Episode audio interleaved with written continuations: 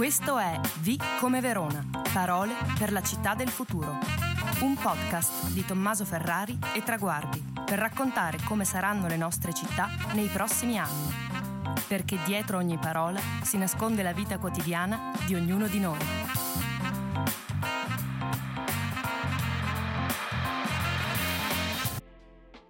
N come nuove tecnologie. Dopo aver fatto lo start-upper da molto prima che la parola diventasse di moda, Andrea Dusi non ha perso la passione per tutto ciò che è innovativo. Imprenditore, investitore, advisor strategico, ma soprattutto esperto di futuri. È cofondatore e presidente di Impact School, organizzazione no profit nata nel 2017 con l'obiettivo di insegnare a pensare a ciò che potrà accadere domani per arrivare preparati al cambiamento. È innamorato da sempre di Verona, la sua città, dove vuole continuare a vivere e a mantenere l'epicentro dei suoi interessi.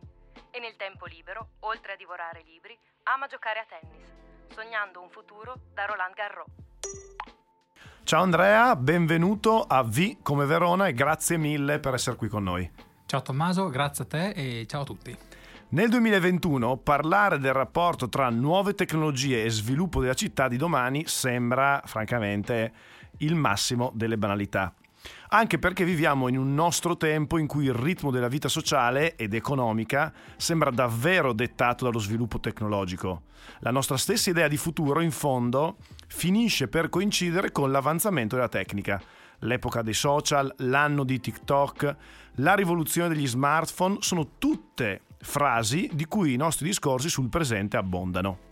In realtà, quello dello sviluppo tecnologico è un universo molto complesso, in cui non è sempre facile districarsi, perché ovviamente non esiste una sola accezione di tecnologia, né un solo ambito di applicazione, ma centinaia di percorsi che corrono in parallelo, alcuni destinati a rivoluzionare le nostre vite, altri, magari la maggior parte, e tu da start-upper eh, ci, ci potrai dire se è vero o no, a risolversi in un buco nell'acqua. Prima di iniziare, allora, mi piacerebbe mettere la realtà contemporanea a fuoco. Provando a fare previsioni sempre rischiose, quali sono oggi, secondo te, le tecnologie in via di sviluppo più innovative e sorprendenti?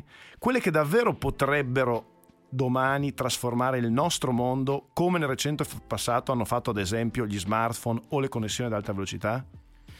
La domanda è complessa e richiede ovviamente una risposta un pochino articolata, nel senso che eh, noi stiamo vivendo nella sesta onda tecnologica, quando diciamo la prima è partita a cavallo del 700-800 col vapore. Il vapore poi per 80 anni di fatto ha cambiato quelle che erano le regole del gioco. Poi è, arrivata, è arrivato il treno, e quindi per 80 anni, un periodo storico che è durato fino al 1880-1870, abbiamo avuto quel tipo di, di, rivoluzione, poi abbiamo avuto l'elettricità e la chimica nell'agricoltura, quindi un'altra rivoluzione, eccetera. Noi abbiamo, siamo in una fase storica nella quale stiamo passando dalla rivoluzione digitale, che comunque la stiamo ancora vivendo, a quello che sarà per i prossimi 50-80 anni il, la grande tendenza in atto, che è il cambiamento climatico che è grande, eh, il grande problema del nostro tempo, ma le tecnologie che saranno utilizzate per combattere il cambiamento climatico non solo eh, riguarderanno tutti noi nel breve e nel lungo periodo, ma sarà anche la più grande industria di tutti i tempi. Quindi sicuramente tutte le tecnologie che riguardano il cambiamento climatico saranno assolutamente attuali. Poi ovviamente ce ne sono molte altre, molte di cui molte, di molto si parla, l'intelligenza artificiale, ma ciascuno di noi che ha uno smartphone già usa l'intelligenza artificiale e machine learning. Parliamo di tutti i concetti di finanza decentralizzata, di cui la blockchain è una sola delle delle caratteristiche. Pensiamo allo sviluppo nella, della medicina. Ad oggi abbiamo visto che in pochi mesi siamo riusciti ad avere dei vaccini, cosa che solitamente ci volevano dieci anni. Probabilmente le, l'evoluzione che avremo, soprattutto nella medicina, grazie alle grandi società che gestiscono dati, Google e Facebook, sarà probabilmente straordinario. Quindi da una parte le, la tecnologia legata all'ambiente, dall'altra l'intelligenza artificiale, robotica, blockchain, eh, che di fatto sono tecnologie che tra di loro parlano e insieme hanno la possibilità di cambiare radicalmente né bene né male, questo sta a noi, il nostro futuro. Bellissimo, tra l'altro Andrea, l'accenno al cambiamento climatico che a un ingegnere ambientale come dire, hai già aperto il cuore.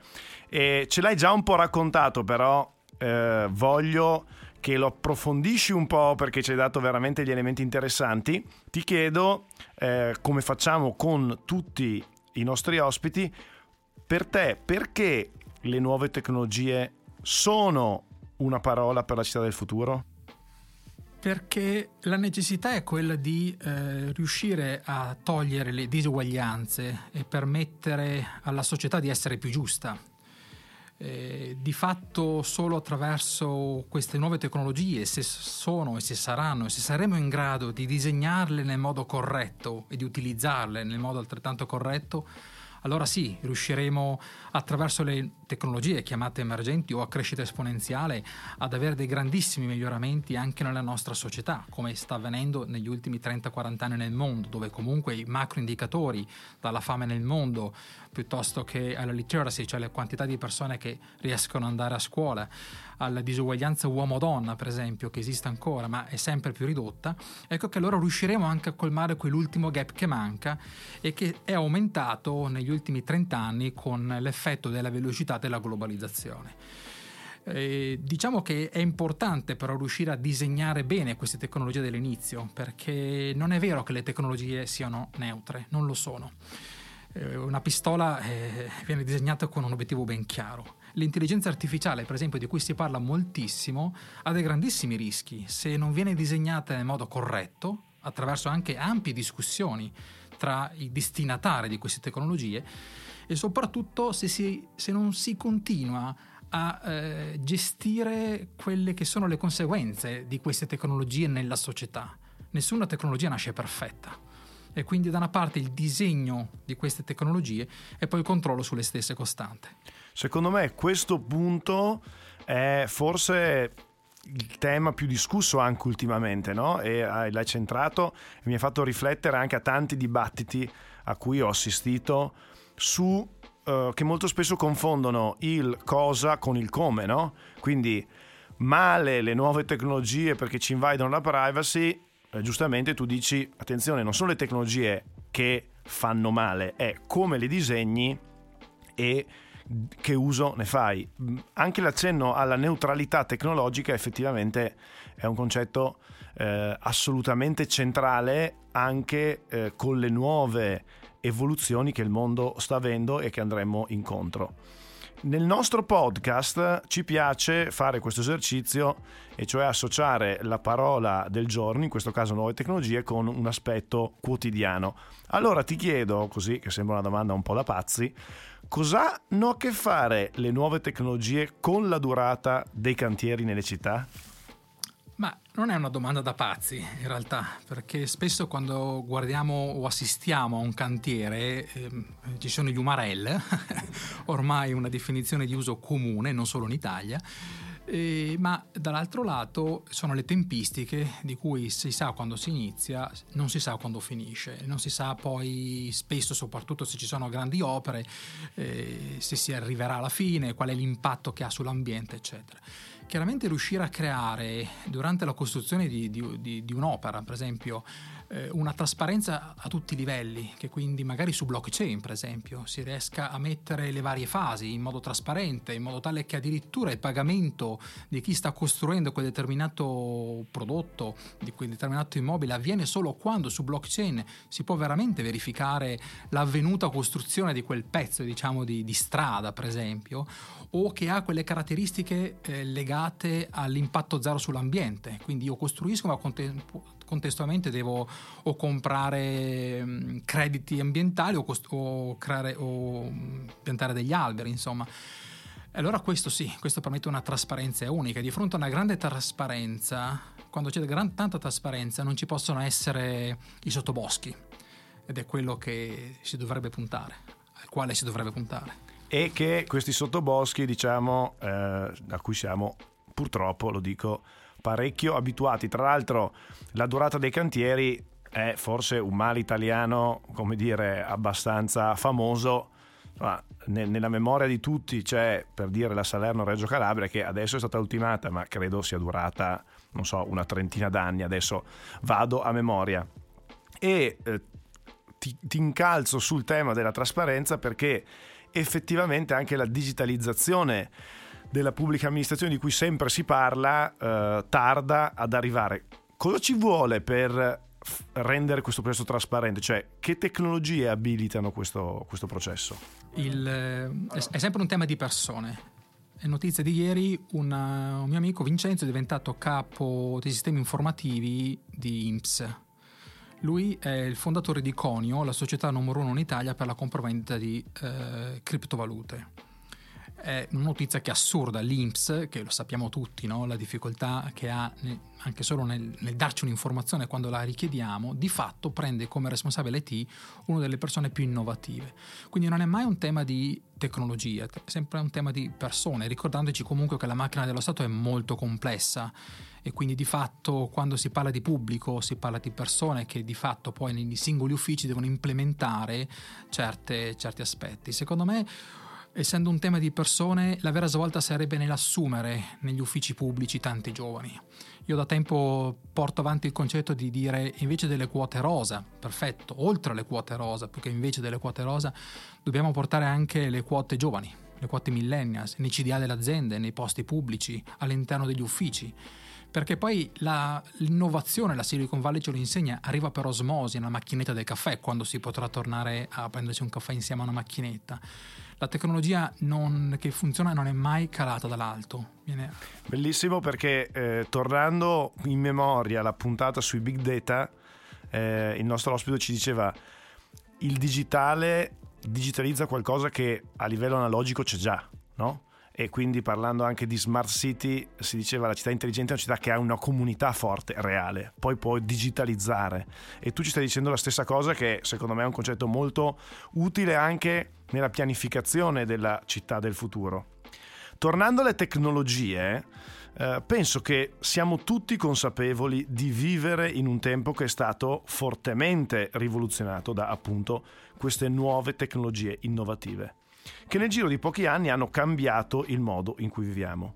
Parallelamente sono emersi due atteggiamenti antitetici, quelli che Umberto Eco molti anni fa aveva definito gli apocalittici e degli integrati. In sostanza, chi ha paura delle novità tecnologiche, perché pensa che sconvolgeranno il mondo che conosciamo, e chi è fin troppo ottimista, convinto, come diceva qualche politico qualche anno fa, che in futuro, grazie a internet, robot e stampanti 3D, smetteremo di lavorare e fabbricheremo a casa ciò di cui abbiamo bisogno. Tu, come imprenditore, sull'innovazione tecnologica hai scommesso molto, tanto, tantissimo. E posso immaginare quale sia la tua sensibilità a riguardo, ma mi piacerebbe che tu ci spiegassi perché nella città di domani le nuove tecnologie non riguardano solo una stretta cerchia di nerd, sviluppatori e imprenditori, ma hanno a che fare con tutti noi. Anche questa è una bellissima domanda, complessa, e permettimi un ragionamento leggermente articolato, nel senso che la tecnologia si può, o emergenti, o, o, quelle che noi chiamiamo crescita esponenziale, cioè non crescono in modo lineare come siamo abituati noi, crescono invece di fare 1, 2, 3, 4, 5, quindi quello di crescere per una unità ogni periodo di tempo, raddoppiano. 1, 2, 4, 8, 16. Di conseguenza il nostro cervello non è abituato a lavorare in questo modo perché noi viviamo la vita lineare, diciamo così. Di conseguenza queste tecnologie hanno un impatto fortissimo quando non ce l'aspettiamo più. Pensiamo per esempio alla stampante 3D. La stampante 3D ormai da 6-7 anni se ne parla e nella nostra testa si può stampare in 3D solo qualche piccolo oggetto di plastica, la piccola piramidina, l'oggettino simpatico, forse la cover per il proprio telefonino. Di fatto oggi con le stampanti 3D in 24 ore si può costruire una casa che costa solo 7.000 dollari. Proviamo a pensare all'impatto che ci potrebbe essere nelle zone dove magari capitano delle calamità naturali per intervenire velocemente. Quindi da una parte c'è bisogno di, come dicevo prima, di controllare queste tecnologie perché il modo in cui sono disegnate e controllate consentono poi di capire in quale direzione si sta andando.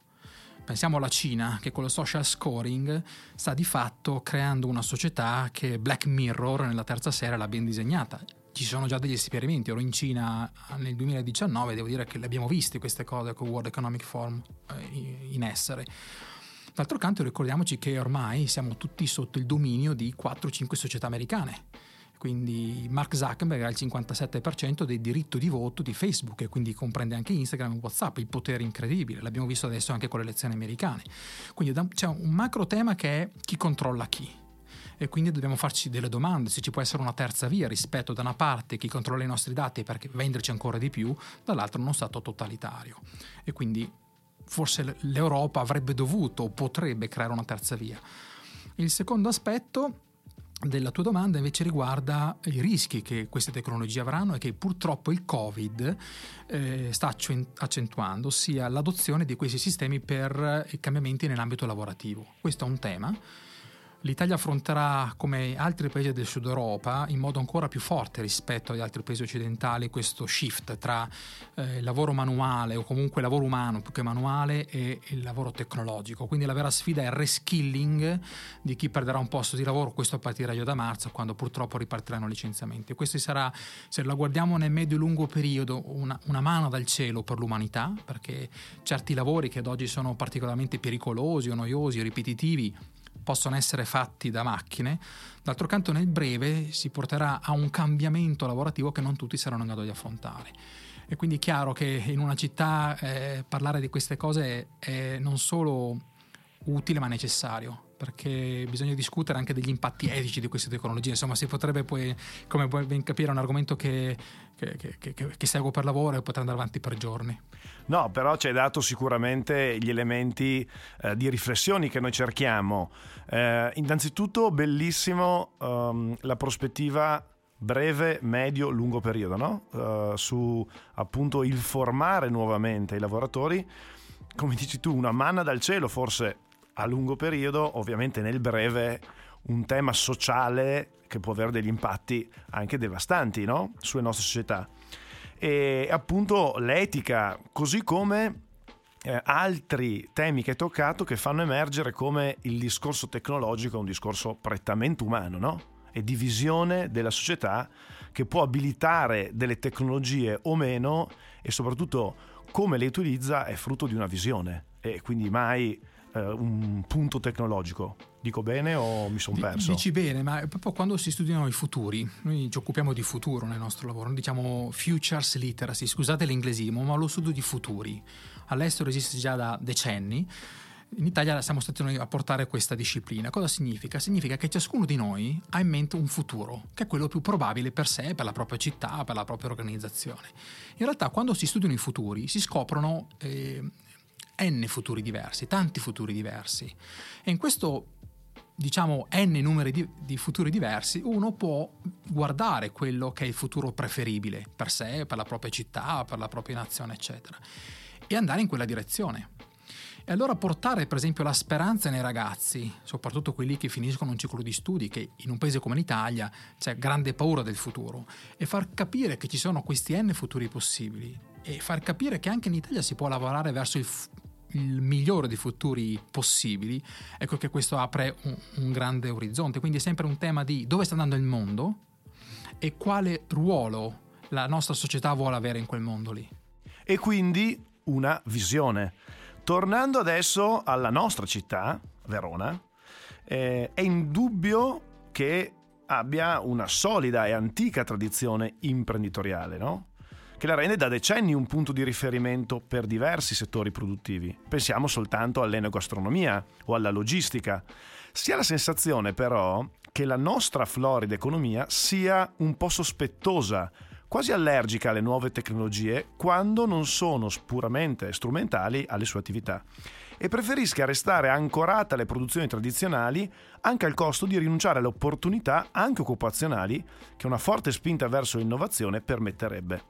In effetti, le stesse caratteristiche che hanno facilitato altri comparti produttivi, come la nostra posizione di crocevia strategico nella pianura padana, potrebbero essere funzionali anche alla nascita di un polo tecnologico e innovativo, eppure la cosa sembra quasi non interessare la città. È davvero così? O a Verona esiste un distretto altamente tecnologico che però non notiamo abbastanza? Stando alla tua esperienza di imprenditore, quali potrebbero essere le conseguenze positive di una forte svolta verso le nuove tecnologie della nostra economia? E giusto per incarare la complessità della domanda, perdonami, come può una città attrarre davvero questo tipo di investimenti? Di cosa avrebbe veramente bisogno Verona per diventare una fucina di tecnologie del futuro? Wow.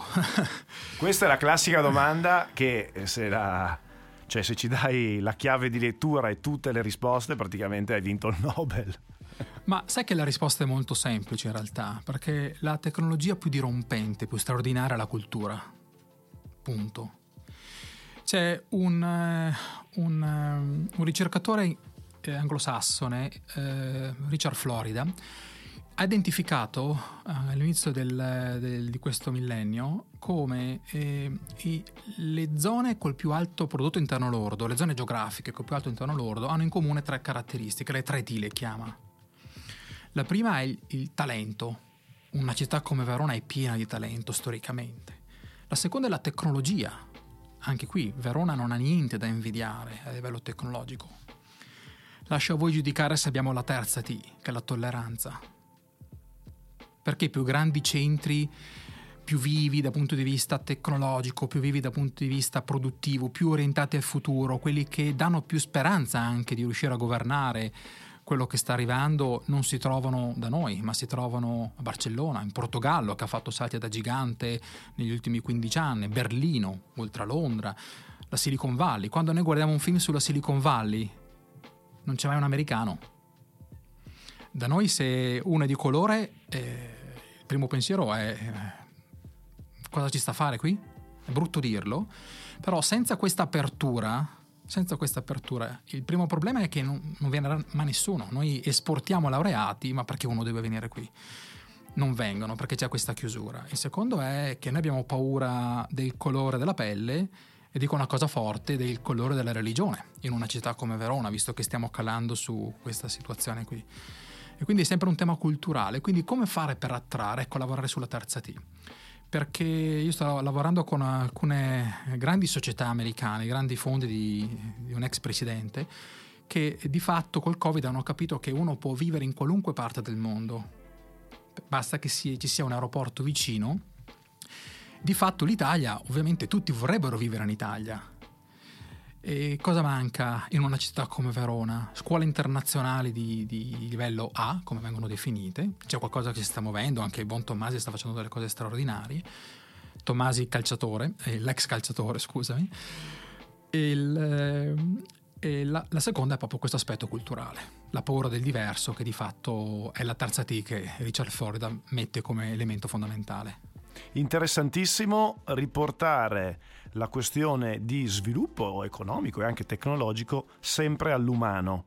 Mi piace molto e devo dire che io condivido in pieno perché mh, sempre di più nelle puntate emerge come il fattore umano sia il fattore principale. Quando tu dici la risposta è semplice, cultura. Penso a Verona, no? che è uscita dalla top 10 di città capitale della cultura e la discussione è sempre stata, ah vabbè, ma se loro non ci mettono dentro la top 10, cavoli loro, tanto noi siamo già una capitale di cultura. Ecco, tu ci stai dicendo, attenzione, che la cultura che noi pensiamo semplicemente è il patrimonio, perché siamo belli o perché non c'è mondo al di fuori delle mura di Verona, attenzione, quelli non è cultura, ci manca la terza T.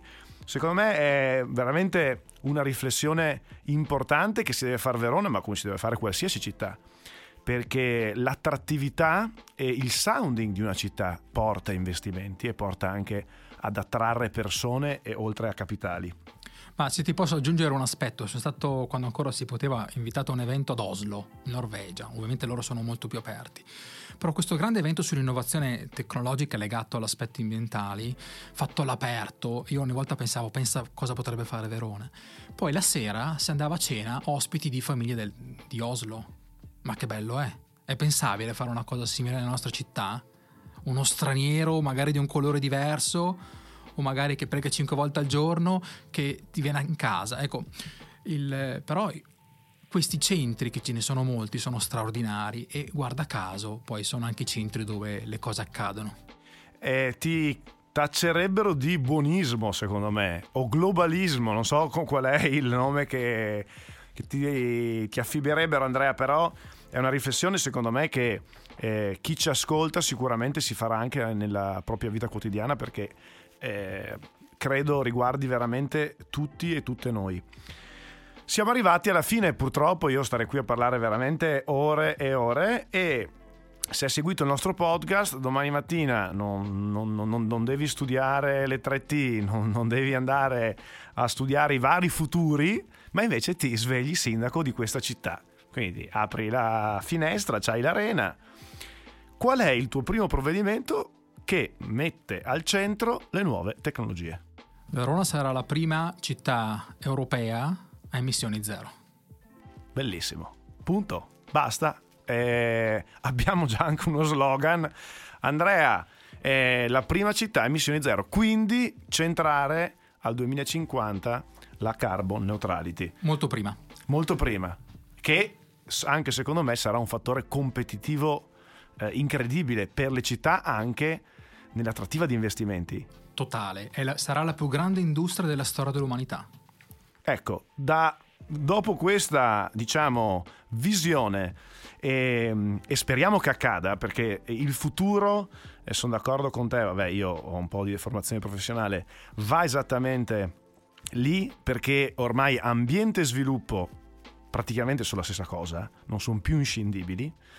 E l'ultimissima domanda che ti faccio è, visto che eh, siamo arrivati alla N e la prossima è la lettera O, ti chiediamo quale sarà la prossima parola? La O di onda onda tecnologica che sta arrivando e abbiamo una duplice scelta, o guardarla e farsi sommergere o imparare a surfarla.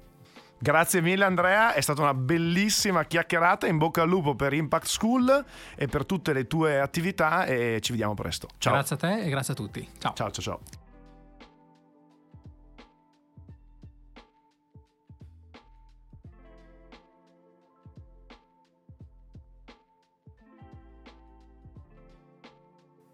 E secondo voi quale sarà la prossima parola del nostro alfabeto per la città del futuro? Fatemelo sapere sui miei profili Instagram e Facebook cercando Tommaso Ferrari o su quelli del Movimento Civico Traguardi. Se questo podcast vi è piaciuto, continuate a seguirlo e parlatene con i vostri amici. L'appuntamento è per la prossima settimana con la prossima puntata di V come Verona, parole per la città del futuro. Ciao!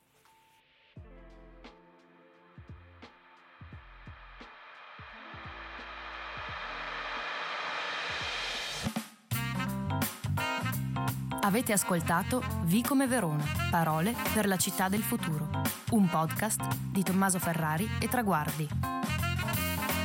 Se la puntata vi è piaciuta, continuate a seguirci e iscrivetevi ai nostri canali Facebook, Instagram e YouTube.